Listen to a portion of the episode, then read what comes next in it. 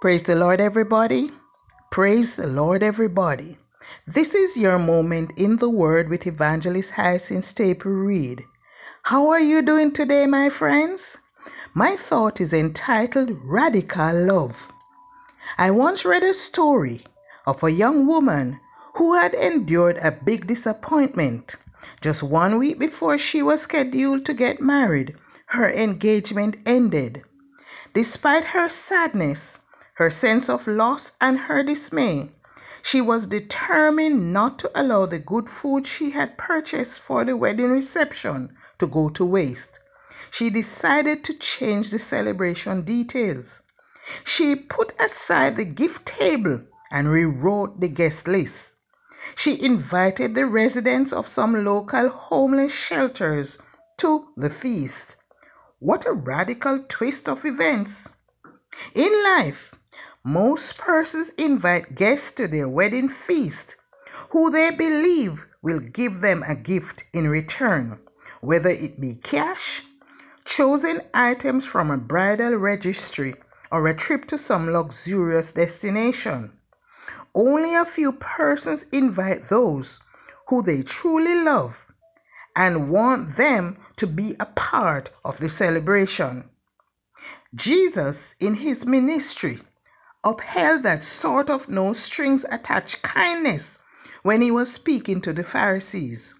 In St. Luke 14, he had the opportunity to observe some persons who were invited to a feast. The guests ensured that they chose the best places to sit. In verse 8, he encouraged them that when they are invited to a feast, to take a low seat from the start and to allow the host to move them to higher seats if he so desires. In verses 13 and 14, he told the host who he should endeavor to invite to his banquets. From the King James Bible, let's read. And I quote, But when thou makest a feast, call the poor, the maimed, the lame, the blind, and thou shalt be blessed. For they cannot recompense thee, for thou shalt be recompensed at the resurrection of the just. End of quote. Jesus noted here that the blessing received would come from God because their guest would not be able to repay the host.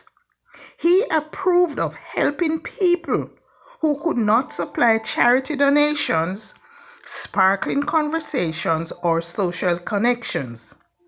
Consider this Jesus was speaking these words as he sat at a, t- at a meal given by a Pharisee.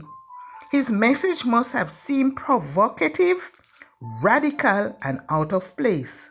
However, real love is radical. It does not choose who to love, it just loves. It loves when the going gets tough. It is said that love is given to the needs of others without expecting anything in return.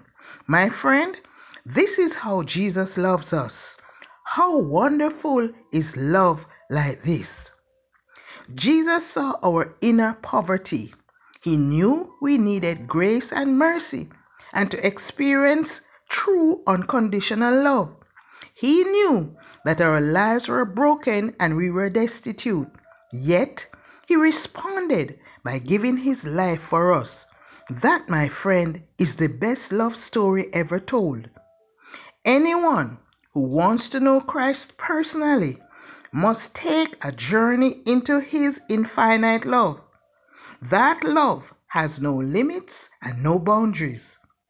All of us received an invitation to partake of this expansive love. None of us will be able to comprehend the breadth and length and depth and height of the love Christ has for us. The Father's love towards us is very deep. We must endeavor to explore the depths of that love so that we may be able to share with others what God has shared with us. Oh, such love! Love that a man would ever declare, or who would lay down his whole life for another to share such amazing love that Jesus gives for a soul lost in despair. And I'm amazed each day for God's amazing love. Let's pray. Heavenly Father, you loved the world so much that you gave us Jesus Christ to redeem us from the ruined fields of sin. Help us to love the way He loved us and to fully experience the wonders of your love. Thank you for reaching down your hand to us so we can be lifted from our depressed state. We bless you for all you are and for what you do. In Jesus' name we pray. Amen. God bless you. Do have a wonderful day and remember, Jesus loves you.